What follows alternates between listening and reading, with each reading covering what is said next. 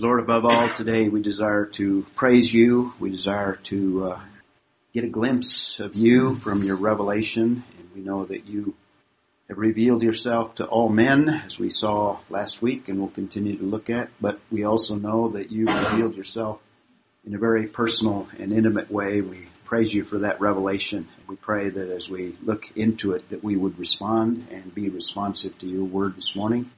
There's anything that hinders, we may, may we confess that and allow you to cleanse us from all unrighteousness. And we desire the illuminating work of your Spirit to work amongst us. So we pray these things in Jesus' name. Amen. This morning we're looking at the book of Romans and I hope you've been seeing that this passage is not only very important, but I think Paul begins to lay some unusually great foundations for the rest of what he's going to say in the book of Romans. So we've been taking it pretty slow and there's a lot of things there that are very, very applicable to all of us today. So we're going to continue and look at just verse 20 this morning because it's packed full. I may not even complete it, even though we touched on it last week. So, city of Rome, Paul would have walked these streets, seen these structures in the first century because the archaeology dates to before that time frame. This major portion of the book, in fact the largest section in the book of Romans, essentially first eight chapters after the introduction, God is providing righteousness for mankind but mankind does not receive that automatically. It comes as a result of what Christ has done. So he's going to develop the most theological passage probably in all of the New Testament. And the passage we're looking at deals with condemnation. We need to realize our need before we are ready to receive what God has provided. So he's going to lay out the guilt of humanity, verses 18 through 32, and we're looking at verses 18 through 23, that little paragraph, first of all, where man rejects God, essentially.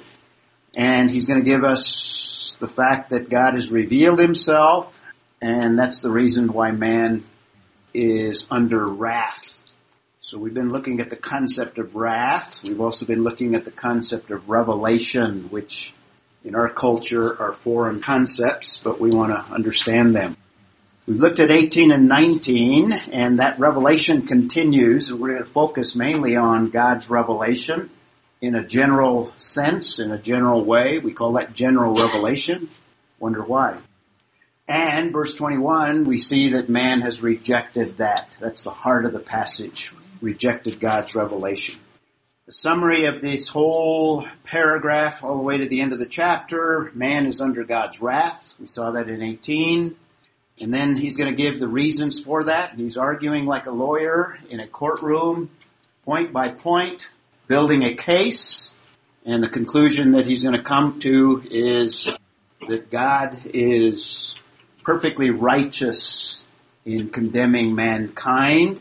So he gives reasons for the wrath, 19 through 23, and then 24 through 32. He's going to expand what we looked at in verse 18. That wrath can be seen today. In other words, the wrath is poured out in a present tense sense. And he's going to elaborate on how you can visualize that. And I title that The Rendering of God's Wrath 24 through the end of the chapter. So it's kind of a chart form of the whole paragraph there. We've seen verses 18 and 19. The wrath of God is revealed from heaven against all ungodliness and unrighteousness of men. That's the heart of that passage. Wrath revealed present tense against mankind essentially, sinful mankind, who has a tendency of suppressing truth. So we spent a whole Sunday looking at that concept, suppression of truth. Now he begins his reasons in the middle of the sentence. The reason God's wrath is revealed is because that which is known about God is evident with them. We looked at that last time. For God made it evident to them. God himself ensures that every human being receives a revelation of himself. And we're going to expand upon that because he's going to explain another avenue that God uses. But we reject that.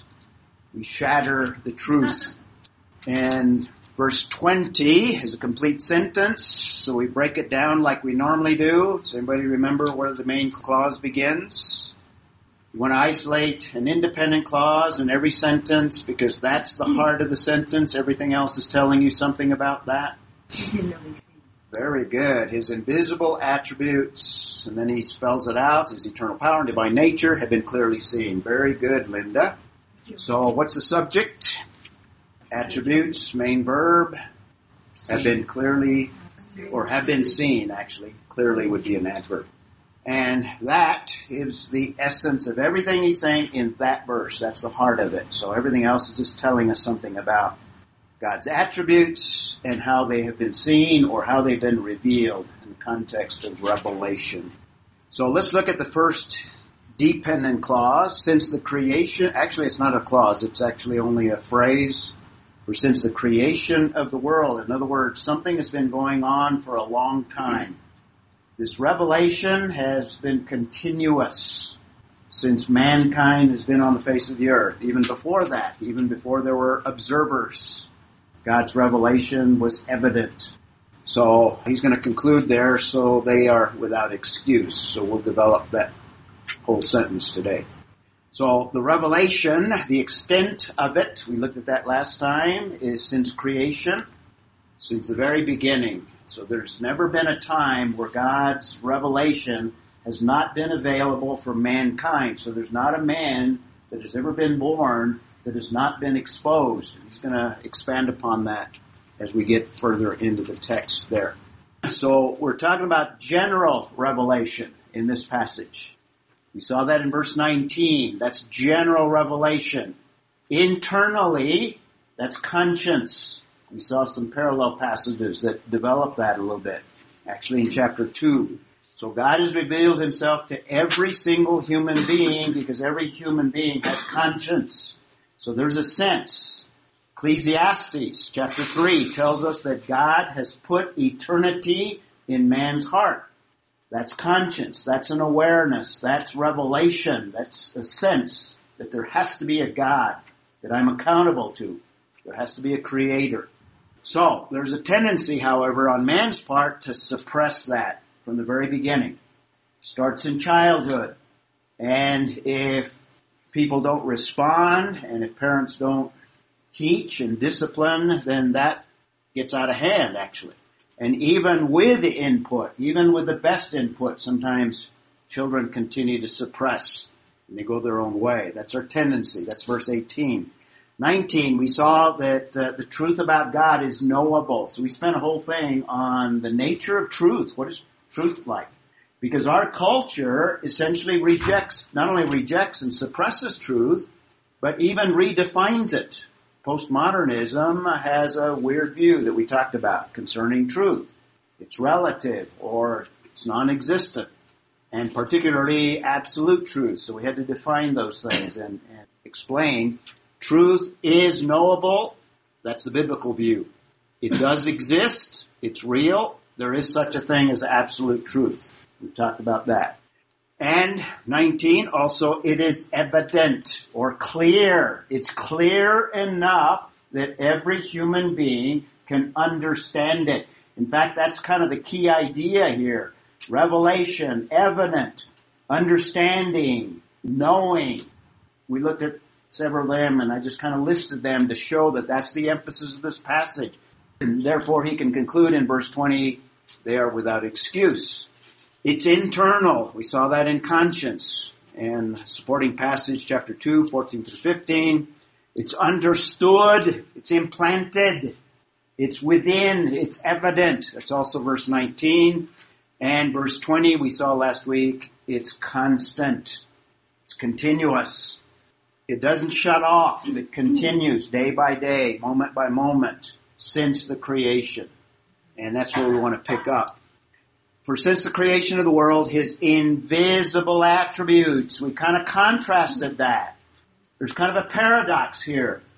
That that is invisible is what? Clearly seen. How do you see invisible things? Well, that only comes by revelation. So we looked at the biblical concept last week of the incomprehensibility of God. That's a biblical doctrine, and I gave you several passages that indicate that. And what that means that apart from revelation, there's no way that we can understand or even come in a knowledge of God. But this passage, the emphasis is God has revealed himself. But apart from that revelation, we are in the dark because God is invisible. And there's a few passages, in fact, he's called the invisible God. And what that means is we cannot understand him. We cannot see him. Betty? I, I'm uh, a little perplexed because what it says is what we know in this general revelation is his eternal power and divine through what has been made. So it seems to me that the general revelation is really man recognizing not only the beauty and the magnitude and power of other, etc., but recognizing that they are not controlled. Things happen mm-hmm. and they're not involved. That's part of it. Okay. But it, it goes even beyond what that. What has been made mm-hmm. and what we're seeing through general revelation is his eternal but that's not the gospel and the no. redemption and, and, all of that. That's not the general. But this is a good. sense of Very all good. humanity to see that God is in mind. There is more, more than control. Okay, say it. Yeah, his existence, okay. something of his nature mm-hmm. can be observed. And I'm going to come to the conclusion based on at the end of the passage here. This revelation is adequate to condemn mankind. And there's also another biblical principle. Whenever mankind receives revelation, that makes him responsible. That responsibility is calling for a response from mankind.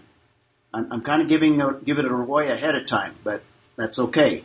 You'll see how I'm going to get there, and we'll build that case. But the case we're going to make is that this revelation is adequate to condemn, and man is responsible to respond to that. And for those that respond, no matter where they exist, if they respond to that revelation, God is going to make sure that they get the special revelation that brings salvation. And that special revelation comes from Jesus Christ, obviously. That's why he says, no man comes to the Father except by him.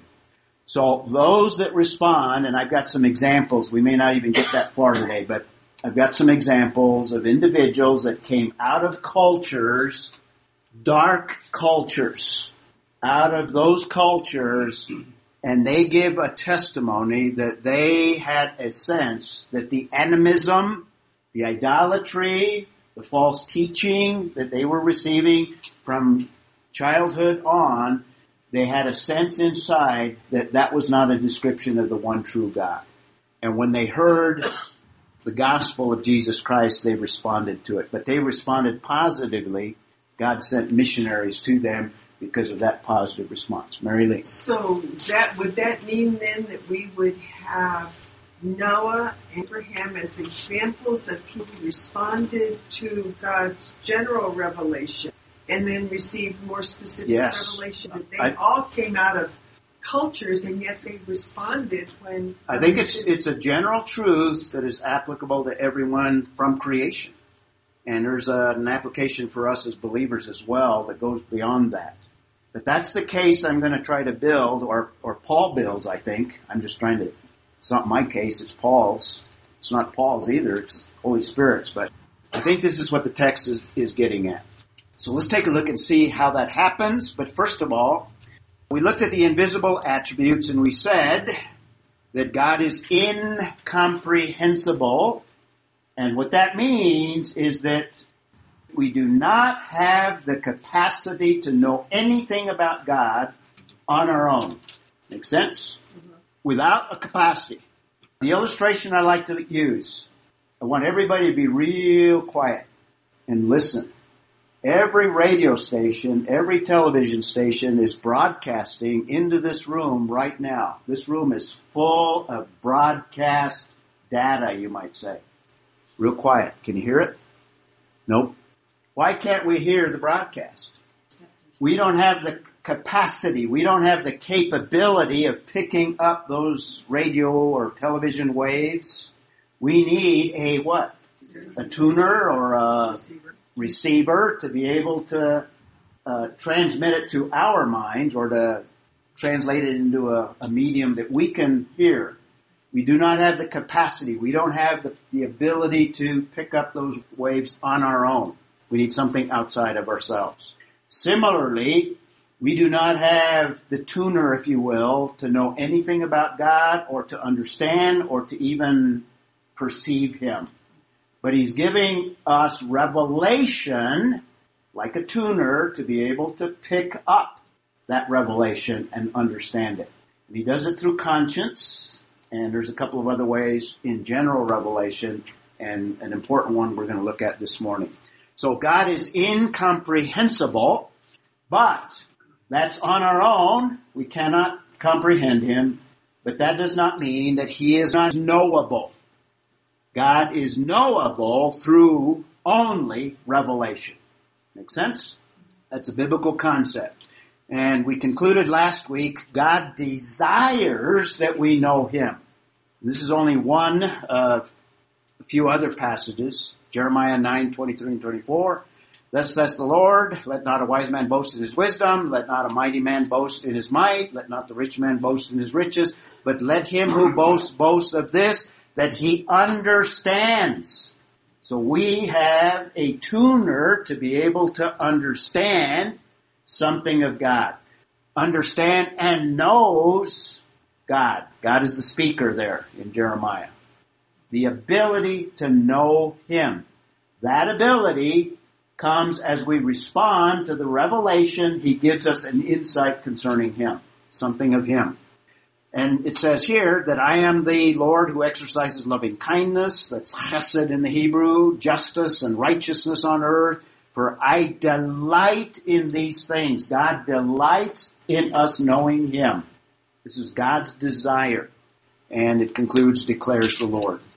So, what can we know? We can know something of His eternal power. When we were in verse 16, we looked at the word, the Greek word that is in the text there. It's the same Greek word as verse 16, dunamis.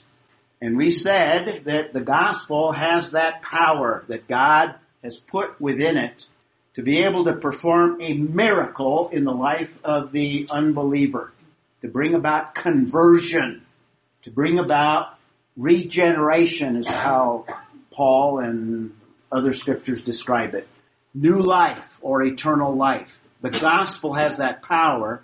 God is the source of that power. Now that's on a spiritual level.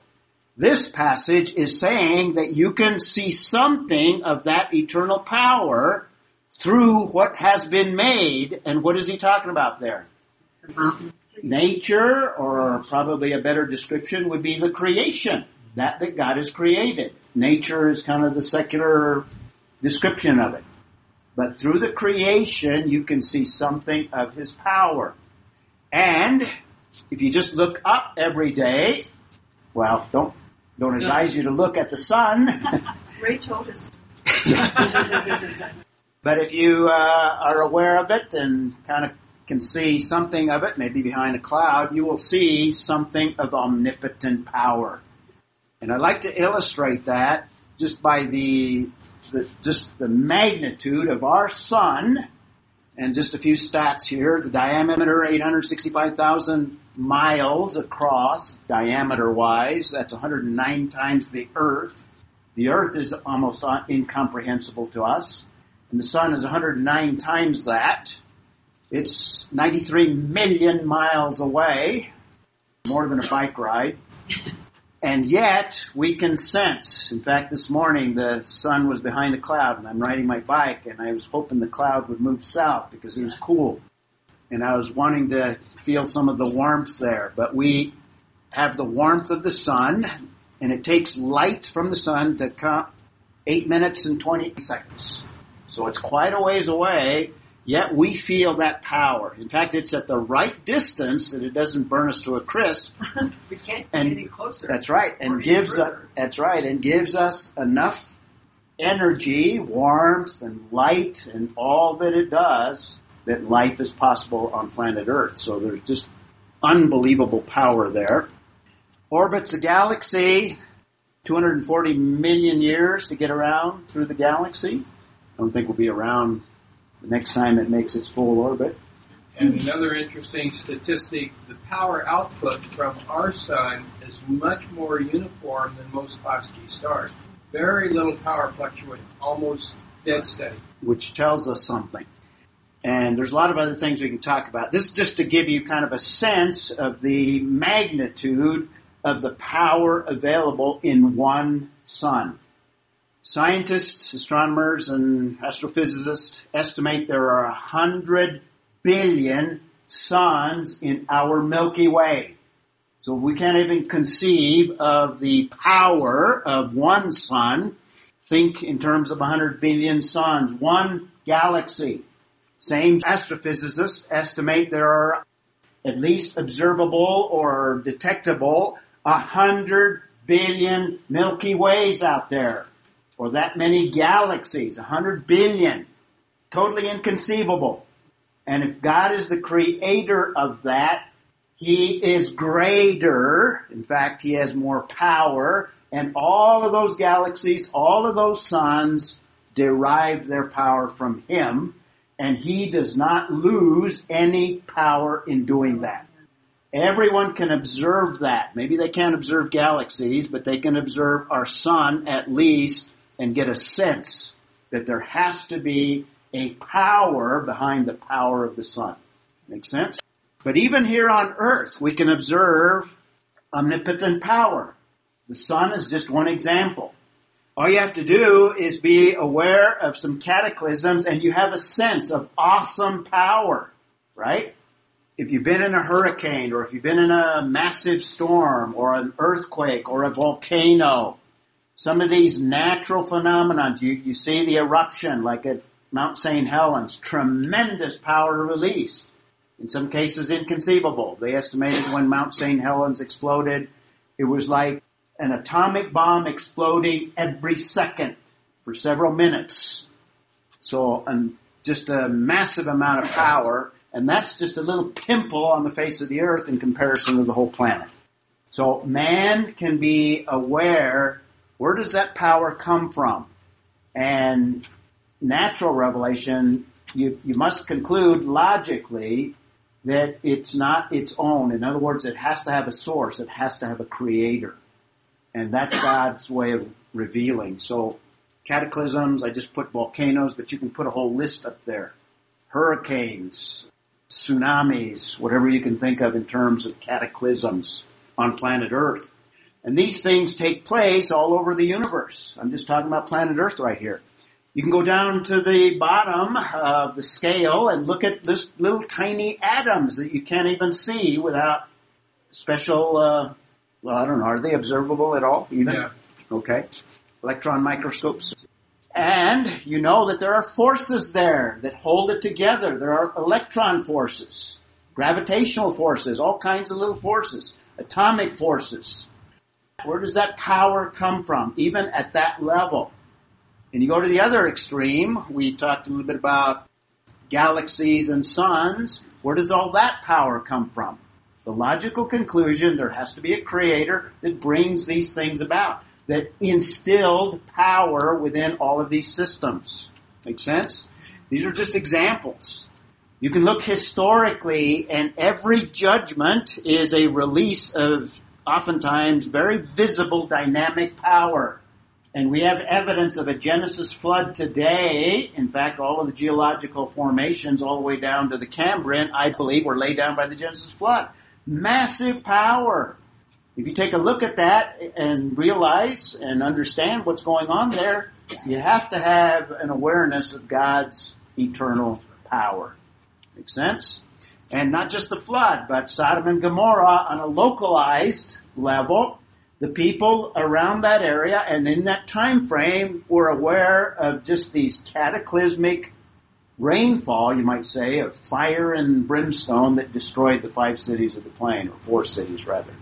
Power on display historically, where God intervenes in a very special way. So if you know history, and you can see things even today, and there's always been these kinds of things going on, and if you're a student of uh, science, then you're even more aware of the power available in the universe.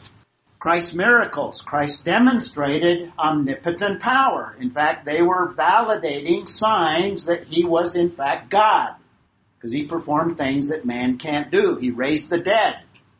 He healed physical disease. He turned water into wine. He stilled the storm. Displays of power. Power is visible. It's a revelation of God. And it points to that attribute of omnipotence. And you can go beyond also in terms of the miracles of the disciples, where power is displayed in order to validate that they are of the Messiah that is in fact divine, that is God. God using them to display omnipotent power. And that's what this verse is talking about. Verse 20. His eternal power seen through the natural realm. Got it? So, not only his eternal power, but his divine nature. Divine nature had been clearly seen. So that is an evident display. If you just think about it, if you just think logically, you just make observations, that revelation is clear and it's available to all men, including other divine attributes. So take a look at that. So the visibility is clear. It's clearly seen. It's evident. Verse 19. We just looked at his omnipotence. What about his goodness? Somebody look up Acts 14, 15 and 17. And in this context, he's speaking to an unbelieving audience, a Gentile unbelieving audience. Who's got it? Jenny. Somebody else look up 17, uh, Acts chapter 17, 24 and 25 you get some hints here. Paul is also speaking to an unbelieving audience and he's telling them that these are available to them as unbelievers, not special revelation. He's talking about natural revelation in these passages. What does he say in Acts 14? Now, we probably don't need 15 kind of gets into it. I think it's verse, well, go ahead and start it, Jenny. Somebody else who's got 17? Connie, all right. You got 14 there? Why are you doing these things? We are also men of the same. Preach the gospel to you from these vain things of God. To a living God. Keep reading. It is heaven and the earth Notice he appeals to creation, to this unbelieving pagan audience. Appeals to creation, and the implication, creation reveals what? Keep reading. In the generations gone by, he said all the nations go their own ways, and yet he did not leave us without witness. He did not leave himself without witness. In other words, he is revealing himself. Go ahead. And that he did good things from heaven, fruitful seasons, filling your hearts with goodness. Okay, he gave goodness. Every time it rains, it provides. Provides water, it provides nourishment for plants, for gardens, for crops. And he does that for mankind. And if you just think about it, where does it come from? And why does it happen? Why do we have this hydrological cycle? And if you think about it scientifically, it should put you in a position to think in terms of how did it come about? And if you think perceptively, God is really revealing himself. And he's revealing his goodness in that context. The revelation of his goodness. That's another attribute of God his self-existence in Acts 17, 24 and 25. You got that one, Connie. And stay in there because I'm going to give you another one here. Okay, so right before that, Paul talking about um, These are the Athenians. right altar to the unknown God, and and verse with God who made him in it. Notice he appeals to creation again. In other words, you all have access to the creation. You can observe the creation. And from that, what can they understand? Keep going. Uh, since he is a Lord of heaven and earth, dwell in temple with hands, nor is he worshipped with men's hands, as since he gives life, breath, and. Okay, since he gives all. He has no needs. Self-existence. Self-existence of God. God has no needs. This is one of the passages that teaches that. And he is building a case from creation. You can get a sense that everything must come from the creator. Everything must come from him. And if everything comes from him, the implication is he has no needs in himself. Everything must come from him. You see that? You can come to that conclusion from observing the natural realm, self-existence. And then verse 26, another thing you can observe. You want to read that one, Connie? And he has made from every nation of men dwell on all the face of the earth. So all you have to do is study the history of mankind and understand the background of where people came from, and then what can you conclude? Determine their pre times and the boundaries of Okay, you can conclude that God is control over all of humanity. In other words, He's sovereign. These are invisible attributes. They're eternal attributes. These are things that you can come to conclusions con- concerning the natural realm. And here's another one. You can even understand something of personality. Who wants to, Bob, why don't you look that one up? You got your Psalm 94, 9. This is an interesting passage. You got it? The point I'm making here is in most of these passages, for example, 17, Acts 17 and Acts 14, to an unbelieving pagan audience, he appeals to creation, and from that, he comes to other conclusions to convict them of their need for special revelation. And then he presents the gospel in those contexts. You got it, Bob? Psalm 94 9. He who planted the ear, does he not hear? He who formed the eye, does he not see? In other words, the creator that put eyes and ears into humanity, doesn't he have personality, something like us. In other words, we can conclude that we're created in His image. He has the capacity to take in and understand and hear your prayer, for example. And He has the ability to observe. In fact, He knows all things. He's omniscient.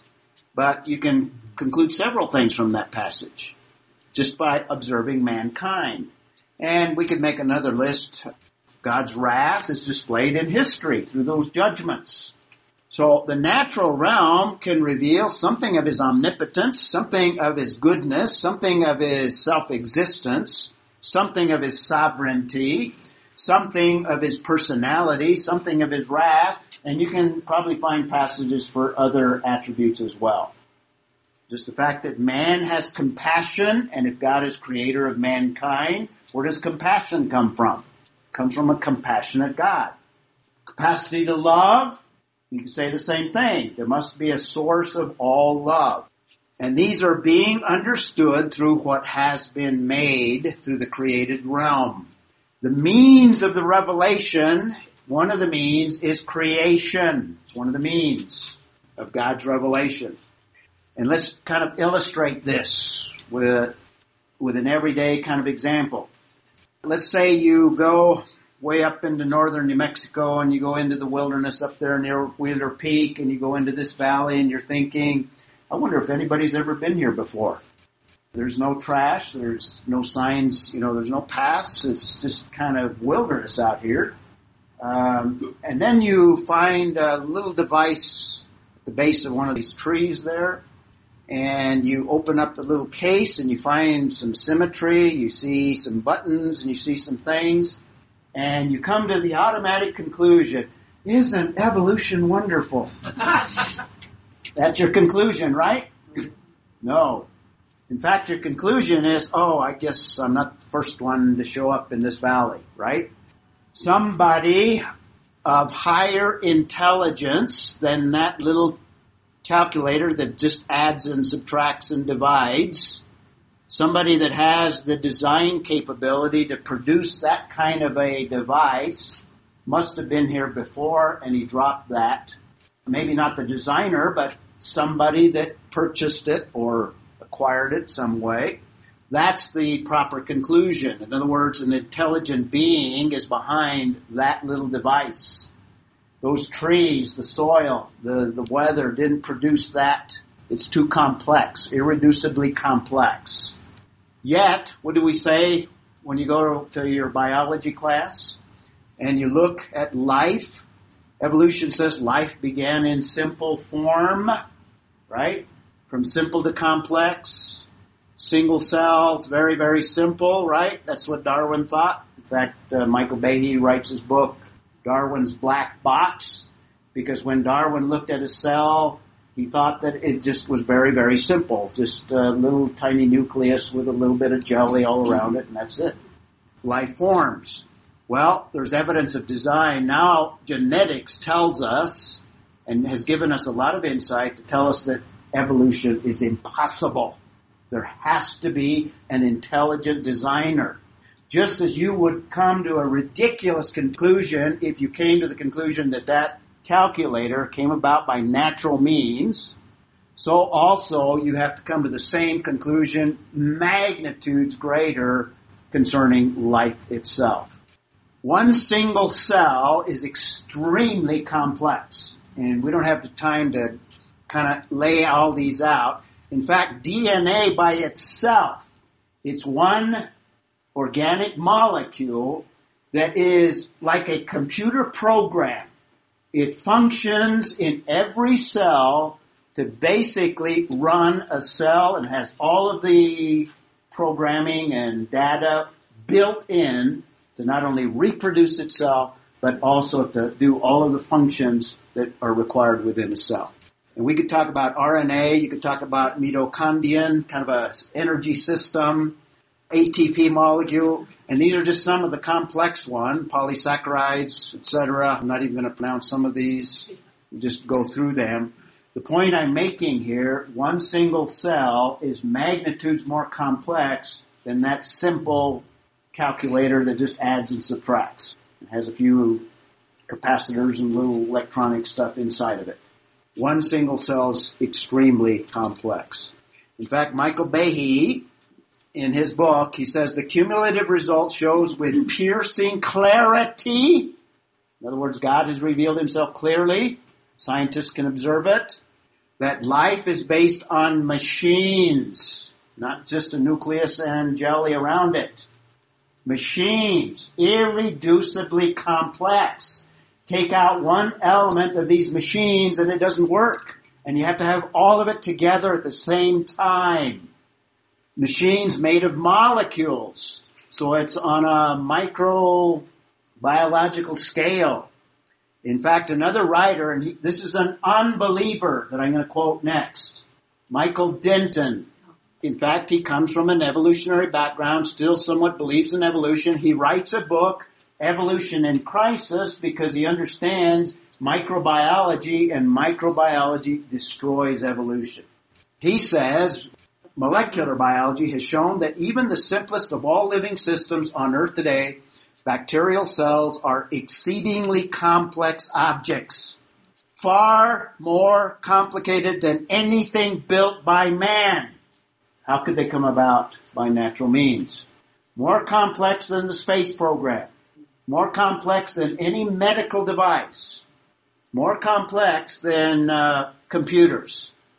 And if you think a computer could come about by natural means, that's a little absurd it's even more absurd to believe that life came about by natural means. Make sense? This is observable. You can see that. You don't have to be a believer to see these things. In fact, you don't even have to have a science degree. And if you have a microbiology degree, then you should be especially evident of these facts. There's also, we can observe in the natural realm cause and effect. Everything is affected by cause and effect. Every science is affected by cause and effect. It's a fundamental premise observable in the natural realm. Principle of cause and effect.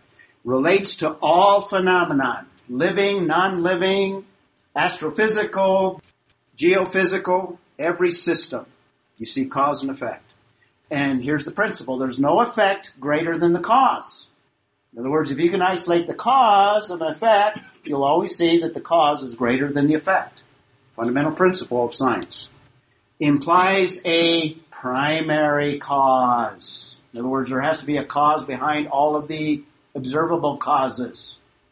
We observe limitless space. At least, at least seems limitless from our perspective. Not eternal, but uh, we don't see the ends of it. What does that imply? There must be a cause that is infinite.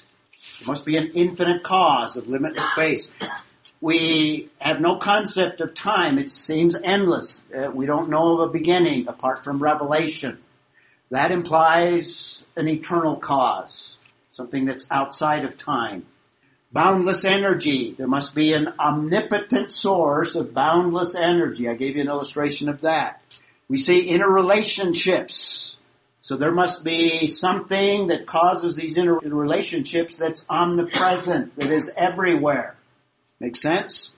There's incredible complexity. There must be something that has a handle on that complexity, that causes that complexity.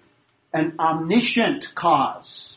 There are spiritual values. There must be a cause of spiritual values that is spiritual.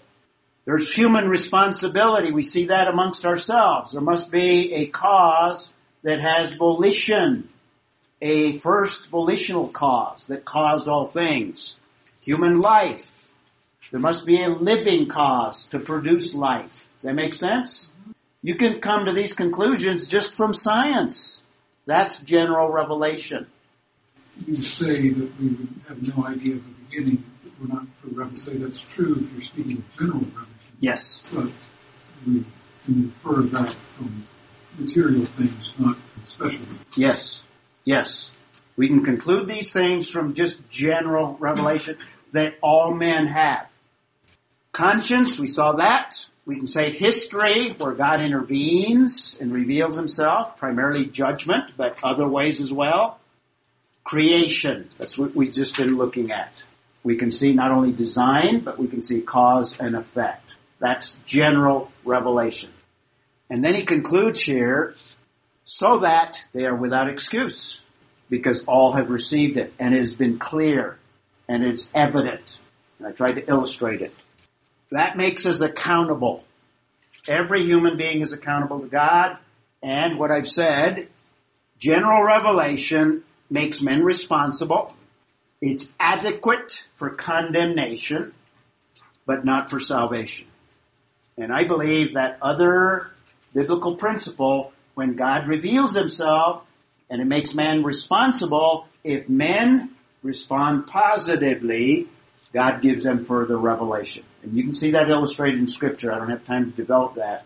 Maybe next time I'll come back to that.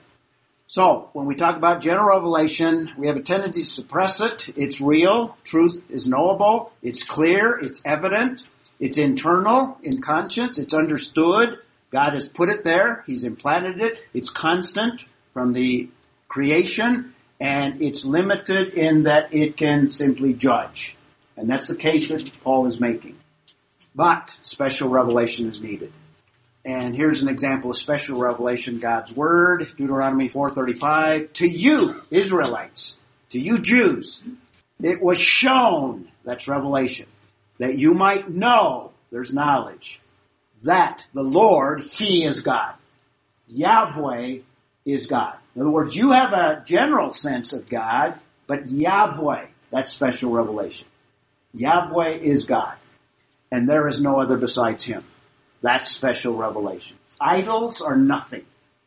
Here's the source of revelation, general revelation. We've been talking about that. Special revelation, His Word, God's Word, where He's revealed Himself.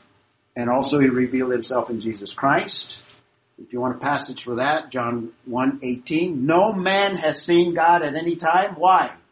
Because he's in, he's too scary. because he's invisible. the only begotten God, who is in the bosom of the Father, he has exegeted him. We get the word exegesis from that word. Or explained him. Exegeto is the Greek word there. Jesus has explained or revealed in detail. Jesus is the special revelation that all men need. And I've got a bunch of examples. Let me just give you one, and next week we'll pick up and I'll give you a couple of more. But one example is a man that I met several years ago. I don't know where he's at or even if he's alive, but anyway, his name is Ransford Sinnable. That's not him in the photograph. That's a the third example I'm going to give you of one that I just heard at the Chafer conference. This lady was explaining her work amongst people in, where, where was she? Guatemala, I think. Can't remember. But anyway, Ransford Sinnable, his testimony that I heard and spoke with him, he came from an animistic tribe in the darkest of Africa. And they were idolatrous. In fact, they were headhunters.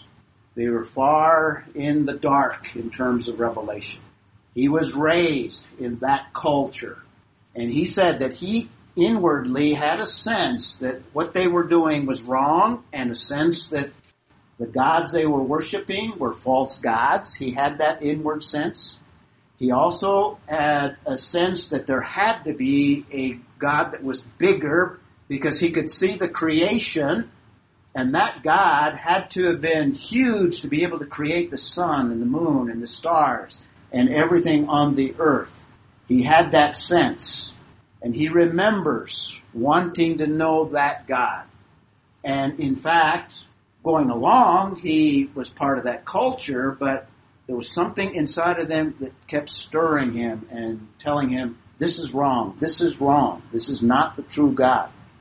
God sent a missionary to him, presented the gospel, and when he heard the gospel, he knew that that was the creator God and that Jesus Christ was the creator. It's his testimony. And that's the story of missionaries all over the world since missionaries have been going out. They come into contact with people from these kinds of situations who have responded positively to the revelation that God had given them. And in that positive revelation, God made sure that the gospel message reached them. And to others, God has passed over because they haven't re- responded to that revelation and they stand condemned. That's why Paul says they are without excuse. Make sense? I have a question. Yes. It's obviously completely theoretical or hypothetical, but what would Adam and Eve's relationship to God have been? Would they have had any greater understanding of they, they would have had more understanding Oh. of him, and that's where the magnitude's more than us. That's where the whole fall just completely breaks it down because we're incapable of comprehending in the relationship they had with him. Yes. Yeah, they walked with him, they spoke with him, they had full revelation, special revelation of God himself. You know, And we will have that revelation when we go to be with him. I mean, maybe the book eternity in their hearts, but missionaries have gone out and found time and time again that had known and had lost and were waiting and been told it would revelation, special revelation would come to you, Would that come to bring you the words of life again. Yes. Absolutely. I think a good example of that might be where Satan was allowed to do all sorts of things. Even when his wife said God died, he made the choice not to. That might be a good Yeah, example. good example. Very good example. Renewing your mind. Very good. why Let me jump ahead here and we'll conclude. Here's a principle that applies to us. The more revelation we receive, the more accountable we are. Now, you either need to stop coming to this class, or we need to take seriously what God says and respond to the revelation we have. We have an abundance as believers. We have an abundance of revelation. We need to be constantly responding to it. And may the Lord enable us to do that. Who wants to close for us? Bill. Father God, we'd ask, we ask your Holy Spirit to use this class. We use through Ray, change our hearts to be more in alignment with you. For and we thank you for the continued revelation that you give us, our response. Work through us, Holy Spirit, to accomplish. Send us out now into a very hurting world. In Jesus' name. Amen.